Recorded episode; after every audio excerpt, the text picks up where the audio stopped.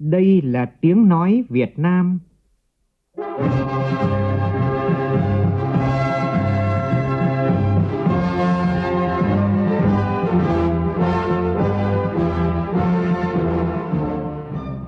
là tiếng nói Việt Nam,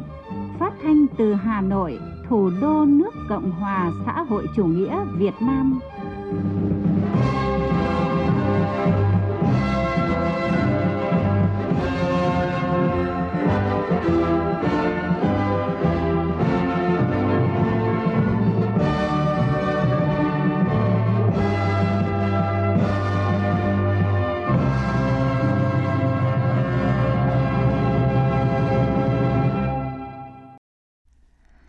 Chào quý vị và các bạn. Mời quý vị và các bạn nghe chương trình Thời sự chiều Chủ nhật của Đài Tiếng Nói Việt Nam với những nội dung chính sau đây.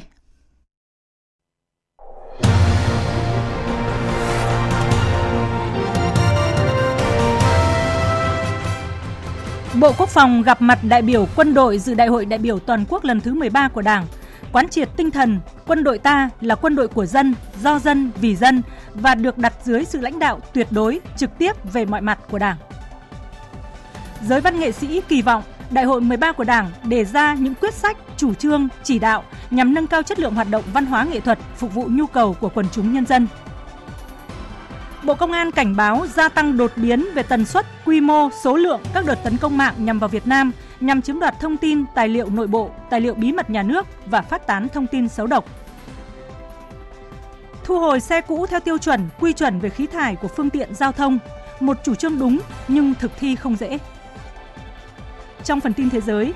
Ấn Độ và Trung Quốc nối lại đàm phán quân sự nhằm khai thông thế bế tắc giữa hai nước dọc đường kiểm soát thực tế ở Ladakh. Trong khi đó, Trung Quốc đã giải cứu được 11 trong tổng số 22 thợ mỏ bị mắc kẹt trong vụ nổ mỏ khai thác vàng ở tỉnh Sơn Đông cách đây 2 tuần. Giải sổ số độc đắc trị giá 1 tỷ đô la của Mỹ đã có chủ.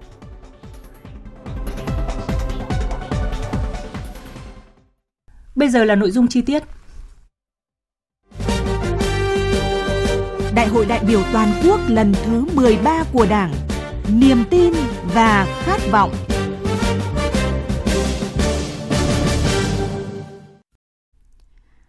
Sáng nay tại Hà Nội, Bộ Quốc phòng gặp mặt đại biểu quân đội dự Đại hội đại biểu toàn quốc lần thứ 13 của Đảng. Đại tướng Ngô Xuân Lịch, Ủy viên Bộ Chính trị, Bộ trưởng Bộ Quốc phòng chủ trì buổi gặp mặt. Đại hội đại biểu toàn quốc lần thứ 13 của Đảng có 125 đại biểu quân đội tham dự, trong đó có 61 đại biểu chính thức được Đại hội Đảng bộ quân đội lần thứ 11 bầu chọn, 64 đại biểu được Đại hội Đảng bộ các tỉnh thành phố trực thuộc Trung ương bầu. Đây là vinh dự trách nhiệm cao cả đối với mỗi đồng chí đại biểu cũng như toàn quân. Phát biểu tại buổi gặp mặt, Đại tướng Ngô Xuân Lịch yêu cầu đoàn đại biểu quân đội dự Đại hội đại biểu toàn quốc lần thứ 13 của Đảng cần quán triệt sâu sắc quan điểm lãnh đạo chỉ đạo của Bộ Chính trị, Ban Bí thư, Quân ủy Trung ương, nhất là ý kiến chỉ đạo của đồng chí Tổng Bí thư Chủ tịch nước Nguyễn Phú Trọng tại Đại hội Đảng bộ Quân đội lần thứ 11 vừa qua. Phát huy cao độ tinh thần trách nhiệm, gương mẫu dân chủ trí tuệ, đóng góp ý kiến sâu sắc, mang tầm chiến lược. Các ý kiến tại đại hội phải đúng đường lối quan điểm của Đảng, nhiệm vụ quân sự quốc phòng, thể hiện sự thống nhất cao về những vấn đề cần quan tâm liên quan đến Đảng, Nhà nước, quân đội – các đại biểu nắm chắc chương trình nội dung, quy chế làm việc, quy chế bầu cử, giữ nghiêm kỷ luật kỷ cương của Đảng, đặc biệt là vai trò nêu gương, tham gia tích cực các nội dung và những nhiệm vụ đại hội đề ra, góp phần quan trọng vào thành công của đại hội. Đồng thời, phải nhận thức rõ, quân đội ta là quân đội nhân dân, quân đội của dân, do dân, vì dân và được đặt dưới sự lãnh đạo tuyệt đối, trực tiếp về mọi mặt của Đảng. Do vậy, quân đội phải tuyệt đối trung thành với Đảng, với Tổ quốc, gắn bó máu thịt với nhân dân. Thưa quý vị và các bạn, khắp các ngã đường đều dợp sắc cờ hoa. Thủ đô Hà Nội những ngày này bừng sáng, tươi tắn trong chiếc áo mới chào mừng một sự kiện chính trị trọng đại, Đại hội Đảng toàn quốc lần thứ 13 sắp diễn ra. Quang cảnh được điểm tô lộng lẫy càng làm cho lòng người thêm phấn chấn, tràn đầy niềm tin và ước vọng về sự đổi mới và phát triển của đất nước. Ghi nhận của nhóm phóng viên Văn Hải và Phương Thoa hàng triệu lá cờ đảng, cờ tổ quốc, cờ đô nheo và những tấm pano nền đỏ sao vàng, bốn điểm vàng hoặc nền đỏ chữ vàng được treo trang trọng hai bên các tuyến phố và giải phân cách những trục đường chính, khiến Hà Nội như được khoác lên mình tấm áo mới trong không khí của ngày hội lớn. Cờ Tổ quốc không chỉ hiện diện trên mặt phố mà còn được treo ngay ngắn trước cửa mỗi nếp nhà, cả trong những con ngõ nhỏ ở thủ đô. Tôi là Phạm Văn Sơn, 133 Lê Duẩn. Cờ hoa thì nói chung là tất cả các nhà đều treo cả mỗi nhà một cái. 5 năm mới có một lần mà cái ngày là ngày trọng đại của đất nước mình mà lại còn không treo còn ngày nào treo nữa. Tên tôi là Nguyễn Văn Tiến ở dốc 4 Minh Khai. Mặc dù nhà tôi ở trong ngõ nhưng mà những ngày này thì nhà tôi vẫn treo cờ để chào mừng đại hội thứ 13 của Đảng. Tại trung tâm hội nghị quốc gia Mỹ Đình, nơi diễn ra đại hội 13 của Đảng, phía bên ngoài là những tấm pano lớn được bao quanh bởi những chậu hoa tươi màu đỏ thắm hoặc vàng rực. Xen kẽ là những thảm hoa lụa màu sắc sặc sỡ. Khu vực trong sân là dàn hoa lụa màu vàng nổi bật dòng chữ đỏ đoàn kết, dân chủ, kỷ cương, sáng tạo, phát triển, khẩu hiệu mà đại hội hướng đến. Anh Vũ Văn Vinh ở quận Nam Từ Liêm bày tỏ. Tôi thấy hình ảnh cờ hoa rực rỡ, rồi ờ, các cái loại hoa trang trí ở dọc các cái tuyến phố. Ờ, mọi người dân đều hồ hởi, phấn khởi, chụp ảnh, lấy lại những cái hình ảnh lưu niệm ờ, rực rỡ trang hoàng của ngày chuẩn bị đại hội. Các hạng mục trang trí không chỉ trên các trục đường chính mà còn tại nhiều cơ quan đơn vị tạo nên diện mạo mới, tươi tắn cho thủ đô lan tỏa một không khí vui tươi phấn khởi trong nhân dân. Bà Nguyễn Thị Liên ở quận Hoàn Kiếm chia sẻ. Tiến hành đại hội đảng rồi, cái chung là không khí chung quanh cờ thì các bác cũng thực hiện đầy đủ suốt từ ngày hôm mồng 5 đến giờ. Đi ra ngoài bầu hồ để bác thấy trang trí hoa thì rất là đẹp, các biểu ngữ cũng đầy đủ. Hà Nội không chỉ thắm sắc cờ hoa xanh sạch đẹp vào ban ngày mà ban đêm còn lộng lẫy ánh đèn màu với những dây đèn trang trí tầm thấp và tầm trung và màn hình LED tầm cao trên các tòa nhà cao tầng, sáng rực biểu tượng cờ Tổ quốc, cờ đỏ bốn liềm và dòng chữ nhiệt liệt chào mừng Đại hội đại biểu toàn quốc lần thứ 13 của Đảng. Nói chung là nhân dân cũng rất là phấn khởi, vẫn tin tưởng. Nhân dân là rất là đồng tình, ủng hộ đại hội này thành công là tốt đẹp chỉ mong muốn làm sao mà mỗi ngày mà đã tiến lên thì à, tốt nhất. Mong muốn vào đại hội này thì đất nước ta ngày càng phát triển hơn và tôi tin tưởng vào sự đổi mới của đại hội lần này. Không khí chào mừng đại hội cũng lan tỏa ở nhiều địa phương trong cả nước, góp phần trào dâng trong mỗi người cảm xúc tự hào, những rung động lớn lao hướng về Đảng, về dân tộc. Từ đó xác lập vững chắc niềm tin vào sự thắng lợi của công cuộc đổi mới đất nước. Đảng đã cho ta một mùa xuân đầy ước vọng một mùa xuân tươi tràn ánh sáng khắp nơi nơi đảng đã mang về tuổi xuân cho nước non tại nhà hát Lam Sơn, thành phố Thanh Hóa, hôm nay Sở Văn hóa Thể thao và Du lịch Thanh Hóa tổ chức liên hoan tuyên truyền cổ động với chủ đề Vinh quang Đảng Cộng sản Việt Nam. Liên hoan mở đầu với nhiều tiết mục văn nghệ đặc sắc được dàn dựng công phu tập trung ca ngợi Đảng, ca ngợi quê hương đất nước, đất và người xứ Thanh do các đội tuyên truyền lưu động của thành phố Thanh Hóa, huyện Nga Sơn, huyện Quan Sơn và Trung tâm Văn hóa tỉnh Thanh Hóa thể hiện. Tiếp đó, 24 xe tuyên truyền cổ động với tranh cổ động, băng rôn, khẩu hiệu, cờ hoa được các đơn vị thiết kế lắp đặt tạo dáng, trang trí, mang tính thẩm, mỹ cao, rực rỡ sắc màu đã diễu hành tuyên truyền cổ động trên các tuyến đường chính của thành phố Thanh Hóa. Các bài tuyên truyền lưu động phát thanh trên xe ngắn gọn xúc tích đều ý nghĩa to lớn của Đại hội đại biểu toàn quốc lần thứ 13 của Đảng, Đại hội đại biểu Đảng bộ tỉnh Thanh Hóa và Đại hội đại biểu Đảng bộ các địa phương. Ban tổ chức đã trao 16 giải A, 8 giải B, nội dung xe tuyên truyền cổ động, bài tuyên truyền, trao 3 giải A văn nghệ cho các đoàn có thành tích xuất sắc. Những ngày này, cán bộ, đảng viên và các tầng lớp nhân dân, trong đó có giới văn nghệ sĩ đang sinh sống và làm việc tại thành phố Hồ Chí Minh hướng về thủ đô Hà Nội, nơi sẽ diễn ra Đại hội đại biểu toàn quốc lần thứ 13 của Đảng. Giới văn nghệ sĩ kỳ vọng đại hội sẽ đề ra những quyết sách, những chủ trương đúng đắn, tiếp tục quan tâm chỉ đạo, nâng cao chất lượng hoạt động văn hóa nghệ thuật, phục vụ nhu cầu của quần chúng nhân dân và các công tác khác. Phóng viên Vinh Quang thường trú tại thành phố Hồ Chí Minh ghi nhận một số ý kiến của văn nghệ sĩ về vấn đề này. Nhạc sĩ Kiều Tấn Minh, Phó Chi hội trưởng Chi hội 3 Hội âm nhạc thành phố Hồ Chí Minh, hội viên Hội nhạc sĩ Việt Nam chia sẻ, thời gian qua, văn nghệ sĩ thành phố Hồ Chí Minh có nhiều chuyến biểu diễn phục vụ đồng bào vùng sâu, vùng xa, vùng biên giới hải đảo để chào mừng đại hội đảng. Ông nhận thấy đời sống văn hóa tinh thần của người dân các vùng được nâng cao rõ rệt, những thành tựu trong sự nghiệp xây dựng văn hóa chứng tỏ đường lối và các chính sách đúng đắn của Đảng, nhà nước ta đã phát huy tác dụng tích cực, định hướng đúng đắn cho sự phát triển đời sống văn hóa xã hội. Đồng thời, những thành tựu ấy chính là kết quả sự tham gia tích cực của nhân dân và những nỗ lực to lớn của các lực lượng hoạt động trên lĩnh vực văn hóa. Nhạc sĩ Kiều Tấn Minh cho rằng đa số giới văn nghệ sĩ đều có những điều kiện đóng góp và có những ý kiến cởi mở tích cực để xây dựng hoạch định những chiến lược đưa văn hóa nghệ thuật phát triển. Thực tế, một số ngành nghệ thuật như điện ảnh, sân khấu, đặc biệt là nghệ thuật truyền thống đang chịu sự tác động rất lớn của kinh tế thị trường, của mạng xã hội nên gặp nhiều khó khăn. Tuy nhiên, nghệ thuật và âm nhạc truyền thống vẫn được người Việt, giới trẻ Việt Nam trân trọng. Vấn đề là cách làm nào để đưa âm nhạc truyền thống đến gần với giới trẻ hơn trong thời gian tới. Ở Đại hội Đảng lần này, giới văn nghệ sĩ thành phố Hồ Chí Minh mong mỏi những chủ trương, quyết sách của Đảng sẽ đi sâu và giải quyết rốt ráo những tồn tại trong công tác quản lý nhà nước về văn hóa, làm sao để các bộ phận công chúng tìm đến với âm nhạc, sân khấu truyền thống, góp phần thắp lửa, vực dậy ngành nghệ thuật vốn gặp nhiều khó khăn trong thời gian qua. Nhạc sĩ Kiều Tấn Minh nói: theo tôi nghĩ thì giới văn nghệ sĩ không có mong ước gì hơn là mình được sáng tác theo tâm tư và tình cảm của mình được gửi gắm những tác phẩm của mình đến với công chúng một cách thật là thiết thực. Và đồng thời trên cơ sở những sáng tác đó cũng nhận được những cái sự đáp lại và sự đón nhận của công chúng và nêu văn nghệ sĩ nói chung để chi có được niềm vui niềm tin sáng tác và phục vụ cho nhân, nhân dân phục vụ theo đường lối chủ trương của đảng và nhà nước. Đạo diễn nhà biên kịch Dương Thị Cẩm Thúy Chủ tịch Hội Điện ảnh thành phố Hồ Chí Minh cho biết, giới văn nghệ sĩ đã được tạo điều kiện tham gia các buổi đóng góp dự thảo văn kiện đại hội lần này. Các hội viên tham gia rất đông đảo, có nhiều ý kiến tích cực. Văn nghệ sĩ đặt nhiều kỳ vọng vào những quyết sách từ Đại hội Đảng toàn quốc lần thứ 13 với mong muốn vai trò của văn học nghệ thuật cần tiếp tục được quan tâm, được đặt đúng vị trí và phát huy đúng giá trị vốn có.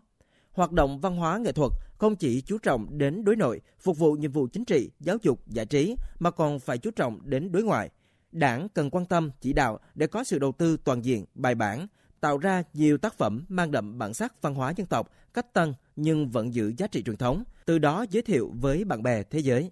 văn học nghệ thuật mà làm nhiệm vụ đối ngoại thì tôi cho rằng cái điều này là hết sức là cần thiết và hết sức là tốt bởi vì người nước ngoài ở trên thế giới người ta đã biết Việt Nam à, nhiều về kinh tế về những cái khác nhưng mà về văn học nghệ thuật về văn hóa thì chưa biết được nhiều. Thì rất mong là trong đại hội đảng này thì những người làm nghề văn học nghệ thuật như chúng tôi đặc biệt là điện, điện ảnh và truyền hình sẽ có những à, những cái phần rất là đặc biệt trong 5 năm tới để phát triển văn hóa văn học nghệ thuật. Nói chung. Thưa quý vị và các bạn, trang mạng Mùa xuân nước Nga vừa đăng tải bài viết Trung tâm quyền lực mới của hòa bình toàn cầu hay bí quyết thành công của Việt Nam là gì? của giáo sư Alexander Sokolovsky, khoa châu Á Thái Bình Dương thuộc Đại học Tổng hợp Liên bang Viễn Đông, Chủ tịch Hội hữu nghị Nga Việt, tỉnh Primorsky. Trong đó chia sẻ cảm nhận của tác giả về đất nước, về con người Việt Nam, về sự thành công vượt bậc dưới sự lãnh đạo của Đảng Cộng sản Việt Nam. Phóng viên Văn Thường, thường trú tại Liên bang Nga, trích dẫn bài viết của giáo sư Alexander Sokolovsky. Giáo sư Sokolovsky chia sẻ, hơn 40 năm gắn bó với Việt Nam, tôi cũng như bất kỳ người Nga hoặc người nước ngoài nào đều tôn trọng, cảm thông với Việt Nam và với lịch sử thăng trầm của đất nước xinh đẹp nằm trên bán đảo Đông Dương. Theo giáo sư, trong hơn 90 năm kể từ ngày thành lập Đảng, các thế hệ người Việt đều tin tưởng vào sức mạnh của Đảng Cộng sản do Chủ tịch Hồ Chí Minh kính yêu sáng lập – từ những thế hệ trước đây đã anh dũng bảo vệ đất nước trước kẻ thù đến những thế hệ trẻ chưa từng biết đến đói rét và nhận được một nền giáo dục chất lượng tại quê nhà hoặc ra nước ngoài làm việc vì sự thịnh vượng nơi quê hương yêu dấu. Giáo sư Sokolovsky ngưỡng mộ sự phát triển của Việt Nam từ một đất nước đói nghèo đã trở nên ổn định và thịnh vượng dưới sự lãnh đạo kiên trì của Đảng Cộng sản Việt Nam. Giáo sư nhấn mạnh, Đảng Cộng sản Việt Nam luôn là đảng của nhân dân vì nhân dân, luôn lắng nghe tiếng nói và tâm trạng của nhân dân, Đảng thẳng thắn nhìn nhận sai lầm và đưa ra những quyết sách đúng đắn, đã kịp thời đổi mới, chuyển sang nền kinh tế thị trường định hướng xã hội chủ nghĩa từ đại hội lần thứ 6 đến nay. Việc duy trì tăng trưởng kinh tế trong bối cảnh đại dịch COVID-19 là bằng chứng nổi bật về sự ổn định của Việt Nam. Thành công của Việt Nam còn được ghi nhận và đánh giá cao trong lĩnh vực đối ngoại. Những năm gần đây, Việt Nam đã hội nhập quốc tế mạnh mẽ, vượt ra khỏi khu vực Đông Nam Á và tự tin hợp tác với tất cả các nước trên thế giới, trong đó Nga trở thành nước đầu tiên Việt Nam thiết lập quan hệ đối tác chiến lược toàn diện năm 2001. Việt Nam là nước chủ nhà của APEC 2017, Chủ tịch ASEAN năm 2020, Ủy viên không thường trực Hội đồng Bảo an Liên Hợp Quốc nhiệm kỳ 2020-2021, tích cực hợp tác trong khuôn khổ khu vực thương mại tự do với Liên minh Kinh tế Á-Âu, Hiệp định Đối tác Kinh tế Toàn diện khu vực RCEP và Hiệp định Đối tác Toàn diện và Tiến bộ Xuyên Thái Bình Dương CPTPP. Giáo sư Sokolovsky tin tưởng rằng Đại hội Đảng lần thứ 13 là dấu mốc quan trọng, hoạch định đường lối để phát triển Việt Nam hiện đại trong một giai đoạn mới. Giáo sư tin tưởng Việt Nam sẽ thực hiện thành công dưới sự lãnh đạo của Đảng bởi lịch sử đã chứng minh Đảng Cộng sản Việt Nam là một lực lượng có ý chí kiên cường, có thể đạt được các mục tiêu đã đề ra và có khả năng đương đầu với mọi khó khăn. Những quyết định của Đảng chắc chắn sẽ được người dân Việt Nam ủng hộ vì những quyết định đó phản ánh mục tiêu chính của Đảng là làm cho cuộc sống ở Việt Nam thịnh vượng và hạnh phúc. Đại hội đại biểu toàn quốc lần thứ 13 của Đảng bắt đầu diễn ra từ ngày mai. Để bảo vệ tuyệt đối an ninh, an toàn cho đại hội, lực lượng công an đã có những bước chuẩn bị rất kỹ lưỡng, từ sớm, từ xa, với hàng trăm kế hoạch, phương án, bố trí lực lượng, tổ chức các biện pháp công tác chặt chẽ, nhiều vòng, nhiều lớp, với mục tiêu cao nhất là đảm bảo tuyệt đối an ninh, an toàn cho Đại hội đại biểu toàn quốc lần thứ 13 của Đảng. Ghi nhận của phóng viên Việt Cường. Đại hội đại biểu toàn quốc lần thứ 13 của Đảng là sự kiện trọng đại đây là không khí lễ gia quân cách đây ít ngày của lực lượng công an thực hiện phương án đảm bảo an ninh trật tự cho Đại hội đại biểu toàn quốc lần thứ 13 của Đảng. Trong phương án chuẩn bị này, 100% quân số của toàn lực lượng công an sẽ được triển khai ứng trực 24 trên 24 giờ trong thời gian diễn ra đại hội. Ngay từ tháng 8 năm 2019, Công an thành phố Hà Nội đã chủ động xây dựng, triển khai kế hoạch về việc đảm bảo an ninh trật tự, phục vụ chuẩn bị tổ chức Đại hội Đảng bộ các cấp và Đại hội đại biểu toàn quốc lần thứ 13 của Đảng trên địa bàn thành phố Hà Nội Đại tá Nguyễn Thanh Tùng, Phó Giám đốc Công an thành phố Hà Nội cho biết. Chúng tôi đã có công tác chuẩn bị rất kỹ lưỡng về công tác an ninh. Thì ờ, chúng tôi đã phối hợp với các cơ quan cục nghiệp vụ Bộ Công an và các ban ngành của thành phố để làm sao đảm bảo tuyệt đối an toàn an ninh các mục tiêu trọng điểm, không để xảy ra sơ suất bất ngờ,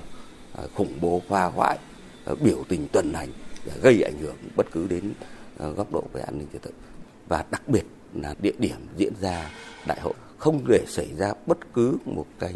vi phạm sai phạm nào nhỏ nhất và hiện nay này thì chúng tôi cũng đã có những cái phương án chuẩn bị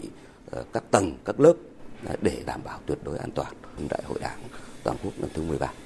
Công tác bảo vệ đại hội 13 của Đảng được đặt ở mức cao nhất. Việc triển khai đảm bảo an ninh an toàn không chỉ tại Hà Nội, nơi diễn ra đại hội, mà đồng bộ trên phạm vi cả nước, trên tất cả các mặt công tác, chặt chẽ ngay từ khâu phòng ngừa, trong đó, lực lượng công an tích cực tham mưu cấp ủy, chính quyền kiểm soát chặt chẽ các đối tượng, phát hiện xử lý kịp thời có hiệu quả mọi nguyên nhân điều kiện phát sinh tội phạm, các hành vi vi phạm pháp luật, liên tục mở các cao điểm tấn công chấn áp tội phạm, tạo môi trường an ninh an toàn, lành mạnh, sẵn sàng cao nhất để tổ chức thành công đại hội. Cùng với đó, các đơn vị chức năng của Bộ Công an như lực lượng an ninh, Bộ Tư lệnh Cảnh vệ, Bộ Tư lệnh Cảnh sát cơ động, Cục Cảnh sát giao thông đã bám sát, thực hiện tốt kế hoạch của Đảng ủy Công an Trung ương, Bộ Công an và Tiểu ban An ninh Bảo vệ Đại hội Đảng đã phê duyệt. Các phương án diễn tập thực binh chống khủng bố, chống gây rối, giải cứu con tin, cháy nổ, công tác dẫn đoàn, phân luồng, đảm bảo an toàn giao thông đã được các lực lượng chức năng phối hợp tập dượt nhuần nhuyễn với mục đích cao nhất là bảo vệ an toàn tuyệt đối Đại hội Đảng toàn quốc lần thứ 13. Trung tướng Phạm Quốc Cường, Tư lệnh Cảnh sát cơ động Bộ Công an khẳng định để bảo vệ tuyệt đối an ninh an toàn Đại hội đại biểu toàn quốc lần thứ 13 của Đảng, các lực lượng tham gia bảo vệ Đại hội Đảng toàn quốc lần thứ 13 đã sẵn sàng và trong mọi hoàn cảnh thì các lực lượng đặc biệt là công an và quân đội sẵn sàng đập tan mọi âm mưu phá hoại của các thế lực thù địch, bọn phản động và các loại tội phạm, các hành vi vi phạm pháp luật để bảo vệ tuyệt đối an ninh an toàn Đại hội đại biểu toàn quốc lần thứ 13 của Đảng cũng như sự bình yên hạnh phúc của nhân dân. Và đây cũng chính là một phần góp vào thông điệp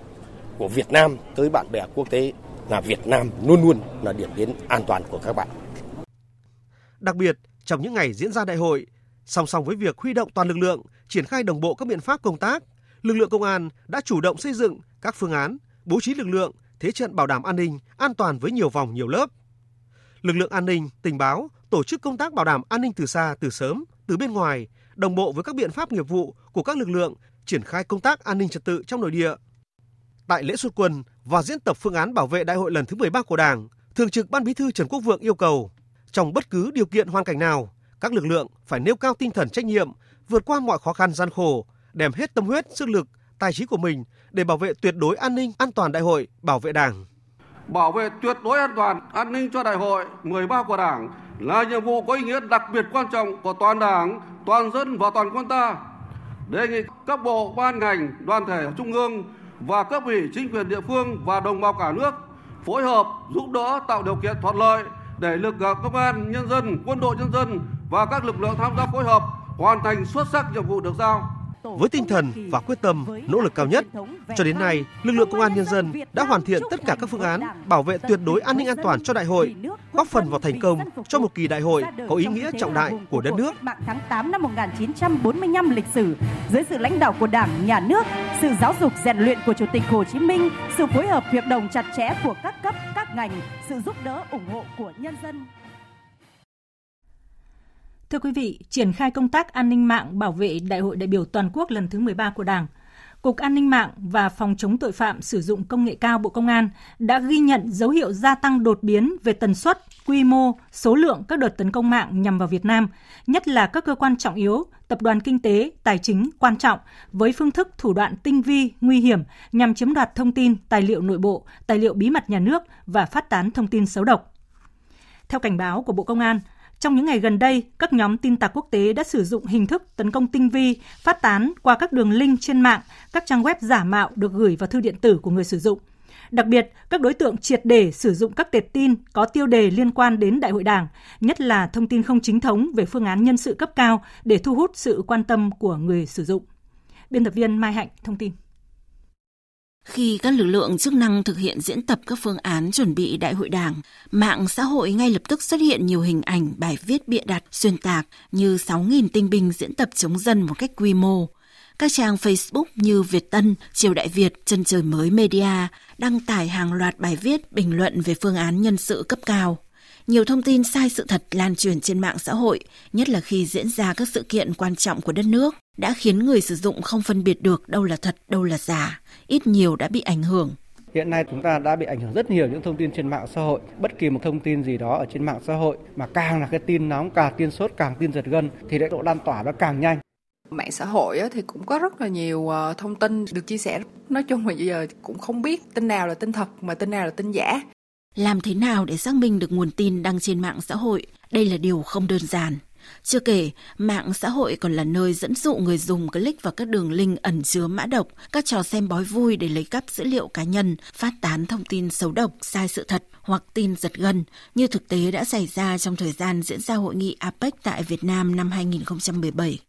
Dù sự việc đã được phát hiện, ngăn chặn kịp thời và sự kiện hội nghị APEC tại Việt Nam đã diễn ra an toàn, song không thể chủ quan, nên bất cứ khi nào cũng phải đề phòng các nguy cơ thách thức thường trực trên không gian mạng, như phân tích của ông Nguyễn Minh Chính, Cục trưởng Cục An ninh mạng và Phòng chống tội phạm sử dụng công nghệ cao, Bộ Công an. Thách thức là không gian mạng đang bị các thế lực thù địch, phản động, bọn tội phạm sử dụng để tiến hành các hoạt động xâm phạm an ninh quốc gia và trật tự an toàn xã hội, hoạt động tuyên truyền chống phá chế độ, kích động, biểu tình, bạo loạn, thực hiện cách mạng màu, cách mạng đường phố nhằm thay đổi thể chế chính trị tại Việt Nam. Đặc biệt là xuất hiện nhiều cuộc tấn công mạng với quy mô lớn, cường độ cao, có tính chất mức độ ngày càng nguy hiểm, đe dọa trực tiếp đến an ninh quốc gia và trật tự an toàn xã hội. Nhiều cuộc tấn công mạng có chủ đích APT được tiến hành nhằm vào các hệ thống thông tin trọng yếu của Đảng, Nhà nước, các doanh nghiệp, tập đoàn kinh tế để phá hoại, kiểm soát, khống chế hệ thống mạng, chiếm đoạt thông tin tài liệu bí mật nhà nước, tài liệu nội bộ.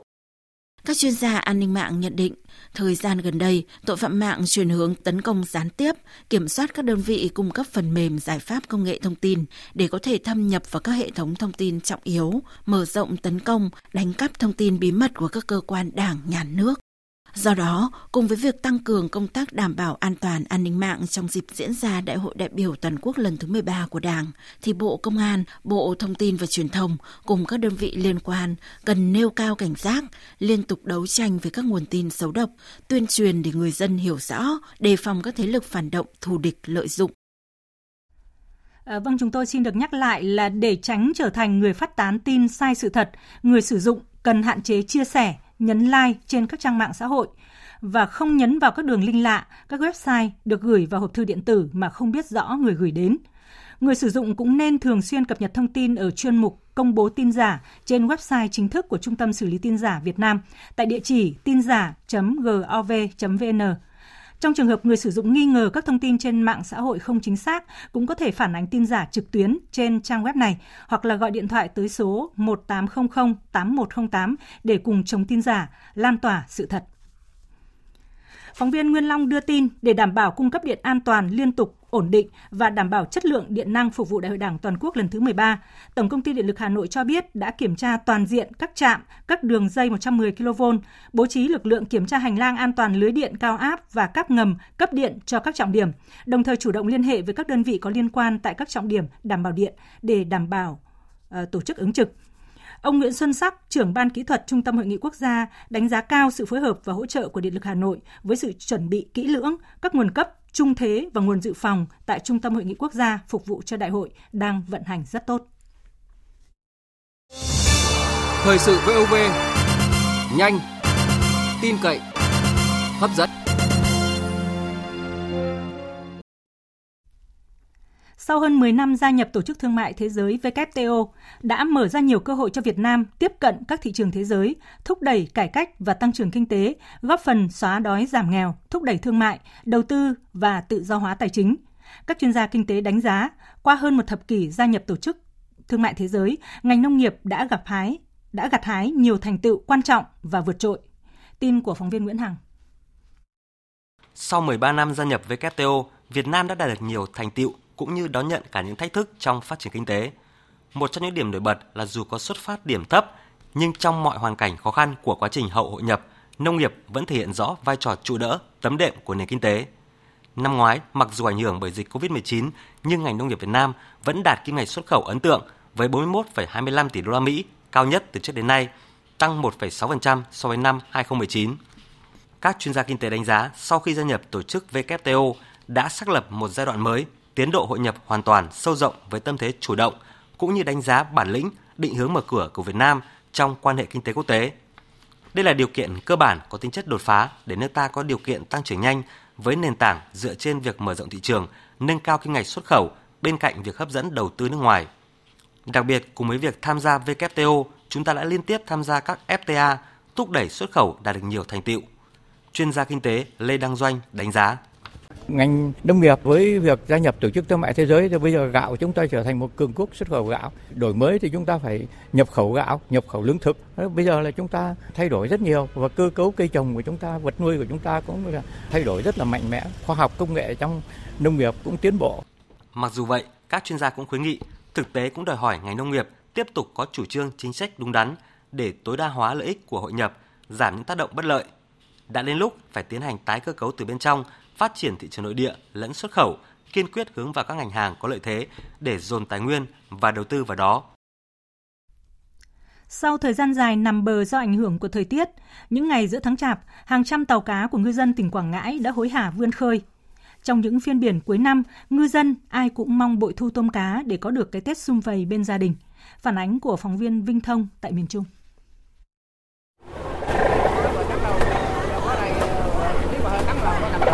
Vừa trở về từ ngư trường Hoàng Sa, ngư dân Nguyễn Tấn Toàn, chủ tàu cá QNR 91439, công suất 540 CV, hối hả cho tàu cập cảng Tịnh Kỳ, thành phố Quảng Ngãi. Sau 5 ngày đánh bắt, tàu cá của ông Toàn cùng 16 bạn chài thu được gần 2 tấn cá, chủ yếu là cá thu, doanh thu vài trăm triệu đồng, trừ phí tổn mỗi bạn chài kiếm từ 5 đến 7 triệu đồng năm nay đi ý chí hơn do là năm nay là dịch bệnh rồi nhiều nên là ở nhà nó thời gian nó cũng lâu mong uh, ờ, cho nó đạt cái hiệu quả cái tiền ăn tết cái đó cho bà con rồi ăn tết cho anh em bọn rồi ăn tết vui vẻ Khác với những phiên biển trong năm, thời điểm cuối năm, ngư dân thường vươn khơi từ 5 đến 10 ngày để kịp về bờ bán Tết. Năm nay do mưa lạnh biển động kéo dài nên ngư dân gặp nhiều khó khăn. Ngư dân Nguyễn Thanh Sơn tàu cá QNR 92295 ở xã Nghĩa An cho biết, tàu vừa cập cảng bán cá vừa lo nhập nhiên liệu, đá lạnh và lương thực để kịp chuyến biển cuối năm. Ai cũng kỳ vọng chuyến biển cuối năm sẽ mang lại nhiều may mắn để có được cái Tết đủ đầy. Năm nay thì lạnh hơn năm ngoái rất nhiều. Còn đi lòm đây chắc 10 ngày quấn vô còn quấn còn đi nữa. Đi nữa mới tới 27 Tết quý nghỉ. Kỳ vọng à, chuyến biển cuối năm thì ra cho mà túng Nam sẽ tạm vô anh em mà kiếm bảy trăm triệu 10 triệu gì ăn Tết. Những ngày này tại các cảng cá ở tỉnh Quảng Ngãi tấp nập cảnh tàu cập cảng xuất bến. Phiên biển cuối năm, thuyền nào trở về cũng đầy ắp cá tôm, Thời tiết thuận lợi nên sản lượng đánh bắt đạt khá, giá cả dịp cận Tết cũng tăng cao so với ngày thường, nên cả ngư dân và thương lái đều phấn khởi. Năm 2020, thiên tai dịch bệnh ảnh hưởng nặng nề đến hiệu quả đánh bắt của ngư dân Quảng Ngãi. Nhờ sự đồng hành của chính quyền địa phương và ngành nông nghiệp, bà con ngư dân từng bước khắc phục khó khăn vươn khơi bám biển. Ông Nguyễn Hoàng Minh Phú, phụ trách ban quản lý cảng cá Tịnh Kỳ, thành phố Quảng Ngãi cho biết. Về tình cuối năm thì kiểm soát tàu cá khi uh, ra vào bến cũng theo uh, có chỉ thị của ờ, sở thì phối hợp giữa ờ, ban quản lý cảng cá và chủ văn phòng đại diện kiểm soát nghề cá. Thì trước khi tàu vô thì phải báo trước cho cảng cá là một tiếng để kiểm tra có vi phạm mai view không. Thì sau đó là ban quản lý cảng có sẽ bố qua chủ văn phòng đại diện để kiểm tra kiểm soát tiến hành là cho là lên sản phẩm lên cảng. Mặc dù các doanh nghiệp trên địa bàn đa số là doanh nghiệp nhỏ và vừa, nhưng dịp Tết Tân Sửu này, tỉnh Trà Vinh chủ trương bình ổn thị trường theo cơ chế xã hội hóa hoàn toàn. Phóng viên Sao Anh, thường trú tại đồng bằng sông Cửu Long đưa tin. Dịp Tết Tân Sửu năm nay, tỉnh Trà Vinh cần chuẩn bị hơn 170 tỷ đồng cho mặt hàng thiết yếu phục vụ người tiêu dùng trong thời gian 5 tháng, trước, trong và sau Tết. Theo đó, tỉnh đã vận động 5 doanh nghiệp, 5 siêu thị lớn đóng trên địa bàn, cùng 25 hệ thống cửa hàng tiện ích phân phối hàng hóa đến các xã để tham gia bình ổn thị trường Tết. Ngoài ra nhằm đảm bảo thị trường không bị biến động lớn hoặc xảy ra trường hợp doanh nghiệp không thực hiện đúng cam kết, Sở Công Thương tỉnh Trà Vinh còn ký thỏa thuận với Sở Công Thương thành phố Hồ Chí Minh và các tỉnh thành trong khu vực hỗ trợ địa phương trong trường hợp khan hiếm hàng đột xuất. Ông Lưu Văn Nhạnh, Phó Giám đốc Sở Công Thương tỉnh Trà Vinh cho biết. Qua cái đánh giá của Sở Công Thương và các ngành chức năng thì ờ, năm nay thì cái hạ tầng thương mại của Trà Vinh đã tương đối hoàn chỉnh. Có doanh nghiệp đủ mạnh để họ cung ứng được cái hàng hóa, đảm bảo được cái sức mua của người dân. Tết Tân Sửu 2021 trong đó chủ đạo kêu gọi xã hội hóa quy động tối đa các nguồn lực xã hội để tham gia vào cái công tác bình ổn thị trường. Đồng thời là cũng ờ, khuyến khích là các cái doanh nghiệp mà tham gia bình ổn phân phối hàng đến ờ, tận vùng sâu vùng xa. Chương trình bình ổn thị trường Tết của tỉnh Trà Vinh năm nay không chỉ nhằm đảm bảo cân đối cung cầu hàng hóa, bình ổn thị trường mà còn hướng người tiêu dùng ưu tiên dùng hàng Việt, khuyến khích doanh nghiệp tham gia chương trình đầu tư phát triển các loại hình phân phối hiện đại, chú trọng phát triển điểm bán tại các chợ truyền thống, khu công nghiệp, khu lưu trú của công nhân, các huyện vùng sâu, vùng xa. Hôm nay tại Cung Văn hóa Lao động hữu nghị Việt Tiệp, Liên đoàn Lao động thành phố Hải Phòng tổ chức chương trình Tết Xung Vầy kết nối yêu thương năm 2021 Gần 8 tỷ đồng đã được trao tặng cho công nhân lao động Hải Phòng trong chương trình này. Phóng viên Thanh Nga, thường trú tại khu vực Đông Bắc đưa tin. Tại chương trình Tết Xuân Vầy kết nối yêu thương, Liên đoàn Lao động thành phố Hải Phòng trao gần 5.000 suất quà, mỗi suất trị giá 700.000 đồng và gần 2.500 suất trợ cấp, mỗi suất trị giá 1.200 triệu đồng, tặng công nhân, người lao động có hoàn cảnh khó khăn. Không chỉ được nhận những món quà, trợ cấp từ tổ chức công đoàn, tham gia Tết Xuân Vầy kết nối yêu thương, Công nhân người lao động tại Hải Phòng được tham quan mua sắm tại phiên chợ Tết công nhân lao động, được tặng phiếu mua hàng không đồng với gần 2.000 suất quà tặng và 20 gian hàng, 6 xe ô tô bán hàng giảm giá phục vụ công nhân lao động. Chị Vũ Thị Diệm, công nhân công ty may số 10 Hồ Sen, Hải Phòng chia sẻ. Hôm nay tôi đến đây tôi nhận quà tôi rất vui mừng và phấn khởi. À, hoàn cảnh thì cũng khó khăn một chút. Công đoàn, công ty nói chung là rất quan tâm nhiệt tình đến công nhân, có nhiều ưu đãi cho công nhân. Những quà này để cho gia đình ăn Tết sung vầy hơn. Nằm trong chuỗi hoạt động Tết sung vầy kết nối yêu thương năm 2021, công ty trách nhiệm hữu hạn một thành viên du lịch dịch vụ công đoàn Hải Phòng tổ chức chương trình tặng bánh trưng xanh, trao ngàn điều ước, gói bánh trưng tặng các công đoàn viên có hoàn cảnh khó khăn.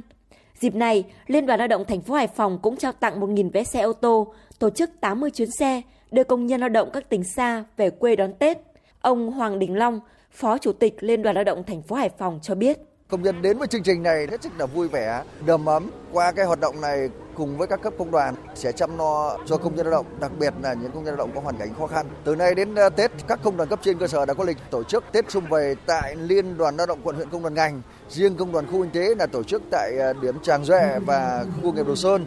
Mong muốn của chúng tôi là toàn thể đoàn viên và công nhân lao động đều có Tết. Kết quả thi các môn văn hóa tại các kỳ Olympic khu vực và quốc tế của học sinh Việt Nam trong những năm gần đây liên tục có tiến bộ vượt bậc, đạt thành tích xuất sắc. Theo thống kê của Bộ Giáo dục và Đào tạo, trong giai đoạn từ năm 2016 đến năm 2020, học sinh Việt Nam đã đạt 54 huy chương vàng, gấp đôi số huy chương vàng trong giai đoạn trước. Phóng viên Minh Hường đưa tin. Trong 5 năm qua đã có 174 lượt học sinh Việt Nam được cử đi dự thi các môn văn hóa tại các kỳ thi Olympic khu vực và quốc tế. Kết quả, các học sinh Việt Nam đã đoạt được 170 huy chương và bằng khen, trong đó có 54 huy chương vàng, 68 huy chương bạc, 40 huy chương đồng và 8 bằng khen quốc tế.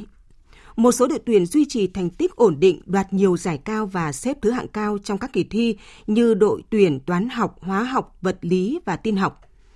Đặc biệt là tại kỳ thi Olympic hóa học quốc tế năm 2020, cả 4 học sinh đội tuyển Việt Nam đều giành huy chương vàng, đứng thứ hai thế giới chỉ sau Hoa Kỳ. Đây là thành tích cao nhất trong lịch sử Việt Nam ở môn thi này. Bộ trưởng Bộ Giáo dục và Đào tạo Phùng Xuân Nhạ cho biết. Thành tích của đội tuyển quốc gia Việt Nam dự thi Olympic quốc tế khu vực 5 năm qua liên tục có những chuyển biến tiến bộ theo hướng năm sau tốt hơn năm trước. Năm 2017, các đội tuyển quốc gia Việt Nam tham dự Olympic khu vực và quốc tế đã đạt thành tích cao nhất so với các năm trước với 14 huy chương vàng. Kết quả này đã lan tỏa, hun đúc, nuôi dưỡng khát vọng của thế hệ trẻ Việt Nam phát triển đất nước sánh vai với bạn bè quốc tế. Bộ Giáo dục và Đào tạo cũng khẳng định đạt được thành tích này trước hết là sự nỗ lực của chính các học sinh dưới sự chỉ dẫn của các thầy giáo cô giáo, sự quan tâm chăm lo và động viên khích lệ kịp thời của các bậc phụ huynh và các tổ chức đoàn thể. Thành tích này cũng là kết quả từ sự đổi mới của ngành giáo dục trong công tác tuyển chọn bồi dưỡng các đội tuyển quốc gia tham gia các kỳ thi Olympic khu vực và quốc tế theo yêu cầu đổi mới căn bản toàn diện giáo dục và đào tạo. Sáng nay, chương trình hiến máu Chủ nhật đỏ lần thứ 8 của tỉnh Bắc Cạn diễn ra với sự tham gia của hàng trăm đoàn viên thanh niên địa phương. Tin của phóng viên công luận thường trú tại khu vực Đông Bắc. 13 năm qua, chương trình Chủ nhật đỏ hiến máu cứu người đã trở thành hoạt động thường xuyên của tuổi trẻ Bắc Cạn. Hơn 350 đoàn viên thanh niên đến từ các đơn vị lực lượng vũ trang, đoàn thanh niên thành phố và một số đơn vị doanh nghiệp đóng trên địa bàn tham gia lễ phát động sáng nay chị Nông Thị Huyền Anh đến từ trường Trung học phổ thông Ba Bể, tỉnh Bắc Cạn cho biết.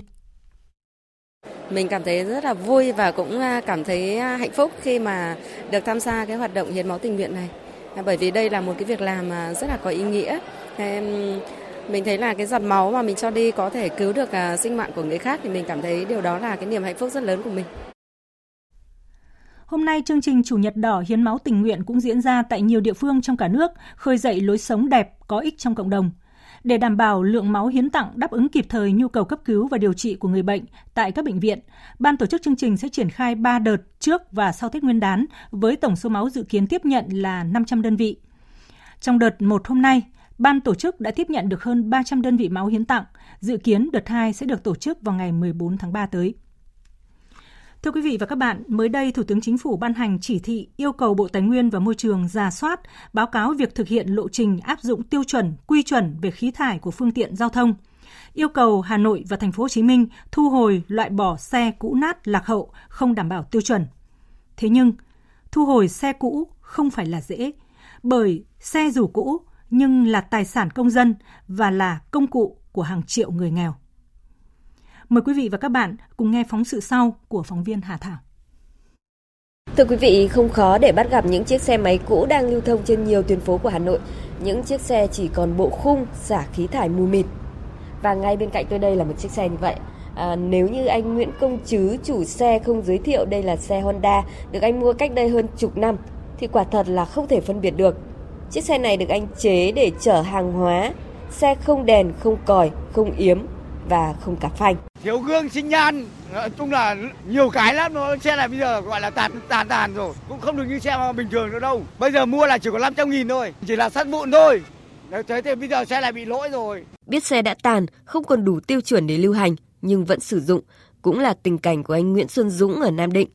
Và lý do anh đưa ra là những chiếc xe cũ nát là phương tiện mưu sinh. Tôi là người xe thồ, chủ yếu là chở đá và chở cánh cửa và kính cái xe này nó cũ vì mình phải cắt yếm đi thì mình mới hàn cái giá mà được thì họ mới mượn thì chúng tôi mới chở được. Chị Nguyễn Thị Huyền ở Gia Lâm, Hà Nội cũng đang dùng xe cũ để mưu sinh gần 20 năm nay nói rằng nếu nhà nước thu hồi, chị sẵn sàng chấp hành nhưng cũng mong khi chính quyền địa phương thực hiện có chính sách hỗ trợ hợp lý với người dân. Cũng nghe thấy chủ trương của nhà nước ấy thì là thu hồi lại xe cũ ấy thì không biết là nhà nước mình có hỗ trợ gì không thì mình đang lo vì cả gia đình nhà mình thì đều trông cậy vào cái xe này để mình đi mưu sinh à, tôi biết là đi xe cũ thì cái độ an toàn thì nó không không đạt yêu cầu nhưng là không có đủ điều kiện để mua xe Hầu hết những xe máy cũ được người dân chế thành xe ba gác kéo để chở hàng hóa, nước đá, thực phẩm ra bán tại các chợ và quán ăn. Và chủ sở hữu những phương tiện này chủ yếu là người lao động nghèo. Vì vậy, theo Phó Giáo sư Tiến sĩ Trương Mạnh Tiến, Chủ tịch Hội Kinh tế Môi trường Việt Nam, chủ trương thu hồi loại bỏ xe cơ giới cũ nát là hợp lý. Tuy nhiên, các cơ quan chức năng cần phải có quy định cụ thể về việc thu hồi, đặc biệt là với người nghèo đang dùng xe cũ để mưu sinh. Chính phủ nên có phương thức hỗ trợ họ chuyển đổi. Tôi biết rằng là chính phủ đang muốn làm sao để tạo điều kiện tốt nhất cho những người đang phải sử dụng phương tiện này để có được điều kiện để làm ăn nó thật sự là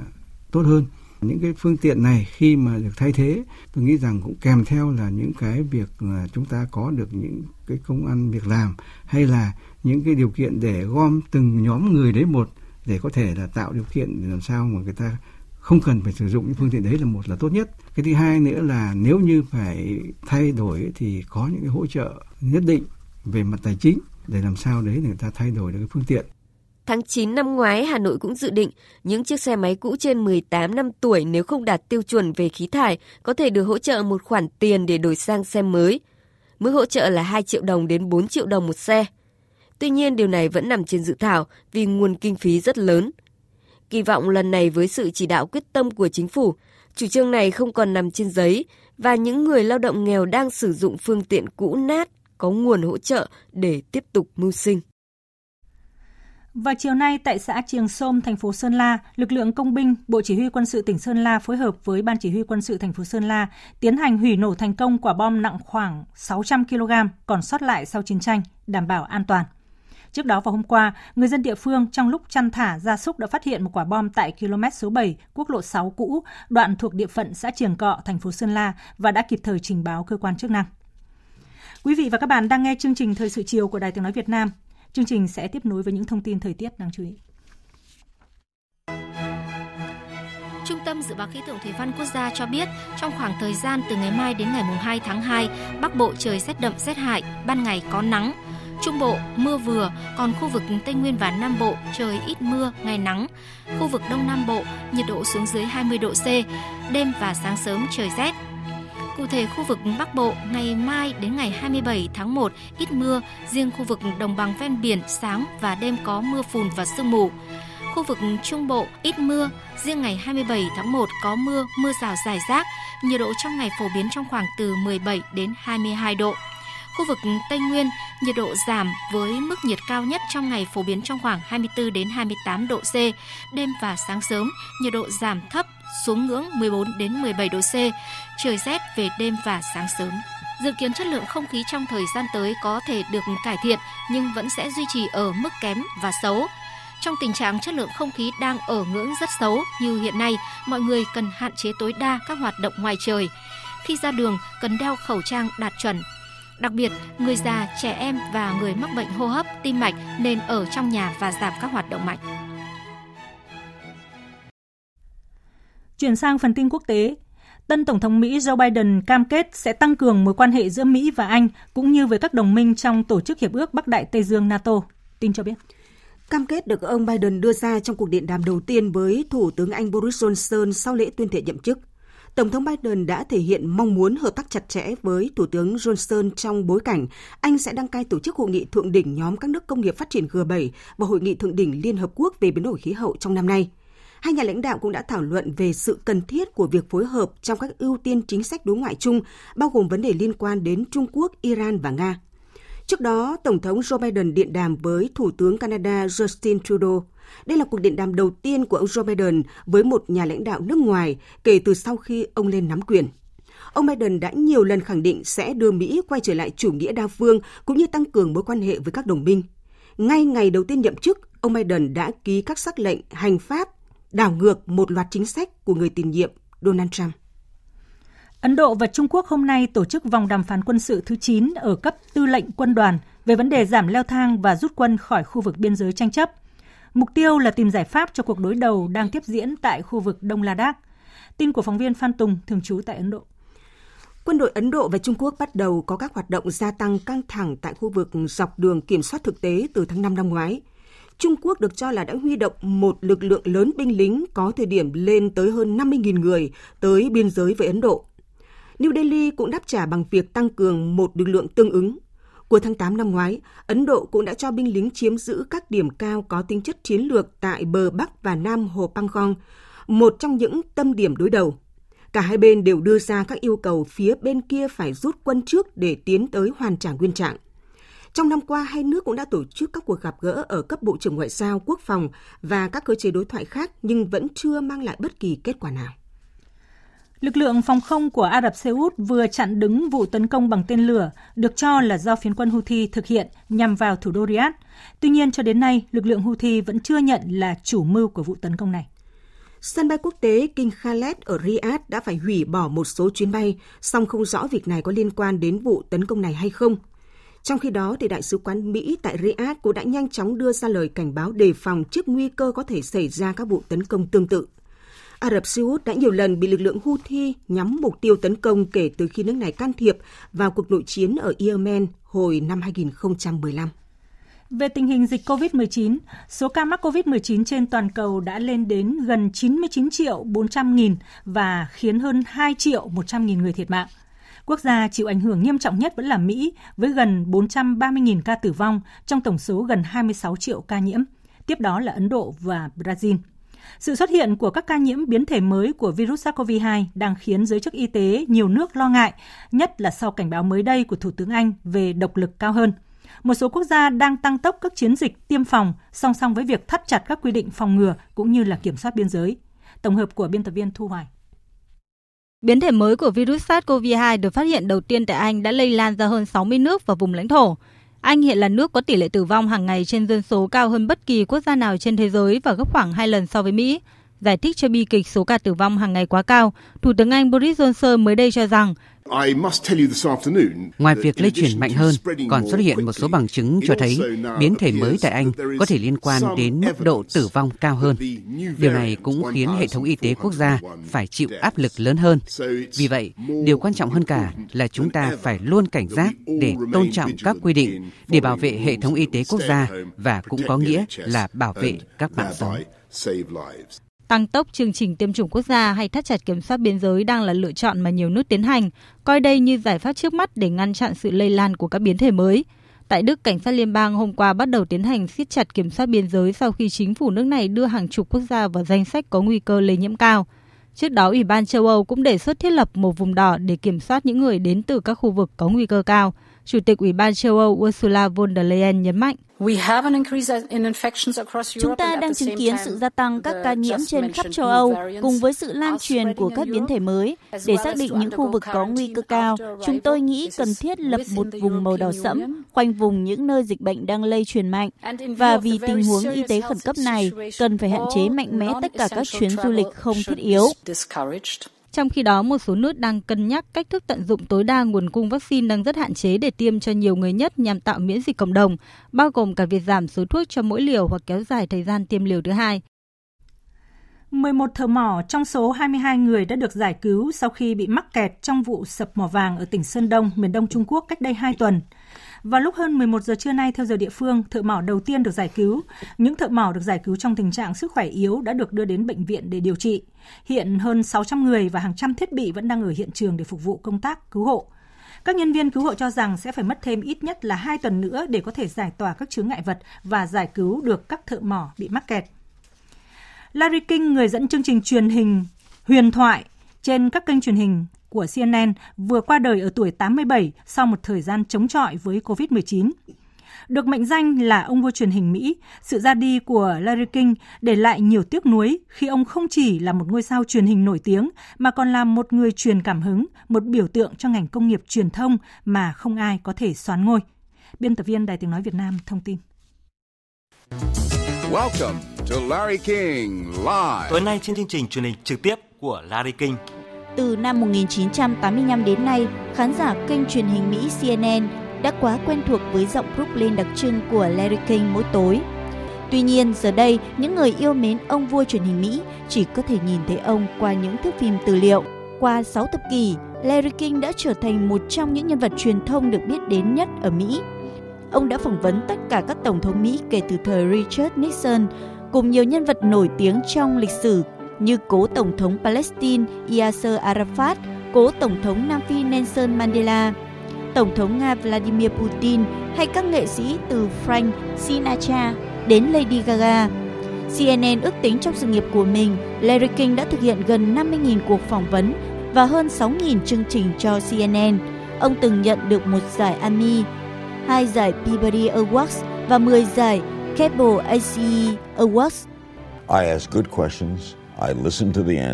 khi đưa ra câu hỏi, tôi luôn lắng nghe câu trả lời. Việc bạn lắng nghe còn quan trọng hơn những điều bạn sẽ hỏi. Câu hỏi đơn giản nhất chính là câu hỏi tốt nhất. Tôi chưa bao giờ nghĩ về câu hỏi, cũng như chưa bao giờ lên kế hoạch hay viết trước câu hỏi.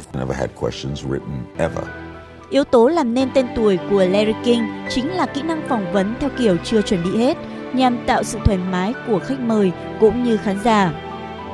Biệt tài của ông là cực kỳ khéo léo trong việc khai thác thông tin từ người đối thoại và dẫn dắt vấn đề. Cuộc trao đổi trên truyền hình giữa Phó Tổng thống Mỹ Al Gore và doanh nhân Rod Perot do Larry King chủ trì năm 1993 đã thu hút 20 triệu khán giả, một kỷ lục của CNN. Có lẽ không ai nói về Larry King một cách chính xác hơn Tổng thống Nga Vladimir Putin. Có rất nhiều người tài năng và thú vị, nhưng vua thì chỉ có một. Chưa đầy 30 phút sau thông tin về sự qua đời của ông, Tổng thống Nga Vladimir Putin một lần nữa ca ngợi sự chuyên nghiệp tuyệt vời của ông vua truyền hình Mỹ. Giải thưởng độc đắc trị giá hơn 1 tỷ đô la của sổ số Mega Million đã tìm được chủ nhân. Tấm vé số may mắn có giá chỉ 2 đô la này đã được bán tại siêu thị ở khu ngoại ô Novi của thành phố Troy, bang Michigan, Mỹ. Theo Mega Million, sau khi dãy số trúng thưởng được công bố, chủ nhân tấm vé vẫn chưa liên lạc với ban tổ chức người trúng thưởng có thể chọn nhận 1 tỷ đô la, trả dần thành từng đợt trong 29 năm và phải đóng thuế ở mức 24%, hoặc nhận ngay lập tức khoản tiền 530 triệu đô la sau khi trừ thuế. Đây là giải độc đắc lớn thứ ba trong lịch sử sổ số Mỹ. Kỷ lục về chống trúng giải độc đắc tại Mỹ hiện nay thuộc về giải Powerball với trị giá giải thưởng lên tới hơn 1 tỷ rưỡi đô la, được trao cách đây 5 năm. Trong khi đó, giải độc đắc lớn nhất mà Mega Million từng trao cũng là hơn 1 tỷ rưỡi đô la cách đây 3 năm. Vé số Mega Million hiện được bán ở các cửa hàng tạp hóa và trạm ga tại 45 bang, thủ đô Washington và quần đảo Virgin của Mỹ. Mức thưởng này đã tăng dần trong 4 tháng qua sau khi không có ai trúng giải trong 36 lần quay trước đó. Vừa rồi là những tin tức thời sự trong nước và quốc tế. Chương trình sẽ tiếp nối với một số thông tin thể thao.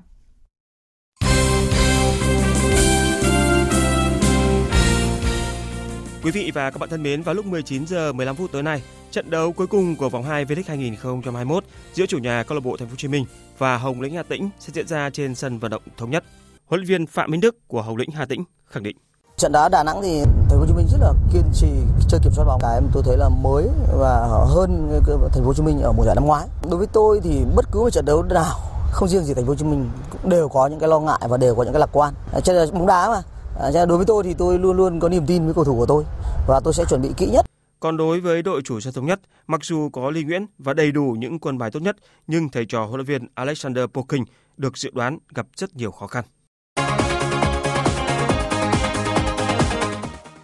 Năm ngoái, bóng đá nữ Việt Nam đón nhận thông tin rất vui khi câu lạc bộ Lanh hiện đang thi đấu tại giải hạng 3 Bồ Đào Nha đã ngỏ ý mời ba cầu thủ là Tuyết Dung, Hải Yến và Huỳnh Như sang thi đấu. Sau đó thì cả Tuyết Dung và Hải Yến vì nhiều lý do khác nhau đã từ chối lời mời và chỉ còn lại Huỳnh Như. Tuy nhiên mới đây, đội trưởng đội tuyển bóng đá nữ Việt Nam cũng đã xác nhận rằng cô sẽ không thử sức ở môi trường mới. Việc thi đấu cho câu lạc bộ Lanh mang tới cơ hội quý giá để Huỳnh Như nâng cao trình độ chuyên môn tại môi trường bóng đá lớn như ở châu Âu, đặc biệt là sau khi giành được quả bóng vàng nữ Việt Nam 2020. Tuy nhiên, nữ cầu thủ sinh năm 1991 đành phải gác lại kế hoạch này cũng có một đôi chút tiếc nuối vì đó là một cái cơ hội rất là lớn để cho, cũng cho mình cũng như là bóng đá Việt Nam sẽ có một cái cái hướng khác. Hiện tại thì ờ, dịch covid rồi, nói chung là nhiều cái giấy tờ pháp lý ở ở câu lạc bộ chưa thật sự là thuận lợi để mà mình sang bồ đào nha thi đấu. Cho nên em quyết định là không không sang nữa. Và ở lại là tập trung để chuẩn bị cho những cái mục tiêu phía trước cùng với ờ, câu lạc bộ cũng như là đội tuyển quốc gia.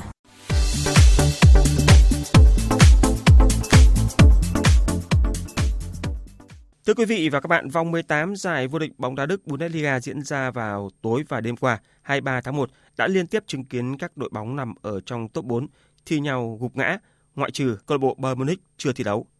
Ở trận đấu sớm, Dortmund đã nhận thảm bại 2-4 trước đối thủ yêu thích trong vòng 5 năm qua là Borussia Mönchengladbach. Thất bại thứ hai liên tiếp đã khiến Dortmund tụt xuống vị trí thứ 7 giải Bundesliga khi có trong tay 29 điểm. Ở hai trận đấu sau đó, Leipzig cùng với Bayer Leverkusen cũng phải nếm trái đắng trước các đối thủ. Trên sân nhà bay Arena, câu lạc bộ Leverkusen đã để thua 0-1 trước câu lạc bộ Hamburg. Trong khi đó, Leipzig lại để thua 2-3 trước đội bóng đang nằm ở trong nhóm cuối bảng xếp hạng là Mainz 05. Những thất bại này chưa thể khiến Leipzig và Leverkusen mất vị trí thứ hai và ba, nhưng họ có nguy cơ bị câu lạc bộ Bayern Munich bỏ xa trong cuộc đua đến ngôi vương. Đội đầu bảng Bayern Munich đang dẫn đầu bảng xếp hạng với 39 điểm, nhiều hơn Leipzig 4 điểm và khoảng cách này sẽ được nới rộng thành 7 điểm nếu Hùng Xám vượt qua Schalke 04. Dự báo thời tiết Bắc Bộ và khu vực Hà Nội nhiều mây có mưa nhỏ vài nơi, sáng sớm có sương mù, gió đông nam đến đông cấp 2, cấp 3, đêm và sáng sớm trời rét, nhiệt độ từ 16 đến 24 độ. Các tỉnh từ Thanh Hóa đến Thừa Thiên Huế nhiều mây có mưa nhỏ vài nơi, sáng sớm có sương mù, riêng phía Nam trưa chiều giảm mây, trời nắng gió nhẹ, đêm và sáng sớm trời rét, nhiệt độ từ 16 đến 25 độ. Các tỉnh ven biển từ Đà Nẵng đến Bình Thuận có mây, đêm có mưa vài nơi, ngày nắng, gió đông bắc cấp 2, cấp 3. Phía Bắc đêm trời lạnh, nhiệt độ từ 19 đến 30 độ, phía Nam có nơi trên 30 độ. Tây Nguyên và Nam Bộ có mây, có mưa rào và rông vài nơi, ngày nắng, gió Đông Bắc đến Đông cấp 2, cấp 3, nhiệt độ từ 22 đến 32 độ, có nơi trên 32 độ. Tiếp theo là dự báo thời tiết biển. Vịnh Bắc Bộ có mưa vài nơi, sáng sớm có sương mù, tầm nhìn xa trên 10 km, giảm xuống dưới 1 km trong sương mù, gió nhẹ. Ngày mai, gió đông đến đông bắc cấp 3, cấp 4. Vùng biển từ Quảng Trị đến Quảng Ngãi, vùng biển từ Bình Định đến Ninh Thuận, vùng biển từ Cà Mau đến Kiên Giang, khu vực giữa và Nam Biển Đông có mưa vài nơi, tầm nhìn xa trên 10 km, gió Đông Bắc cấp 4, cấp 5. Vùng biển từ Bình Thuận đến Cà Mau, khu vực Bắc Biển Đông, khu vực quần đảo Hoàng Sa thuộc thành phố Đà Nẵng, không mưa, tầm nhìn xa trên 10 km, gió Đông Bắc cấp 4, cấp 5. Vịnh Thái Lan có mưa vài nơi, tầm nhìn xa trên 10 km, gió Đông Bắc cấp 3, cấp 4. Tới đây chúng tôi xin kết thúc chương trình Thời sự chiều của Đài Tiếng Nói Việt Nam. Chương trình do các biên tập viên Hằng Nga, Hải quân biên soạn với sự tham gia thể hiện của phát thanh viên Hải Yến, kỹ thuật viên Đoàn Thanh, chịu trách nhiệm nội dung Nguyễn Thị Tuyết Mai.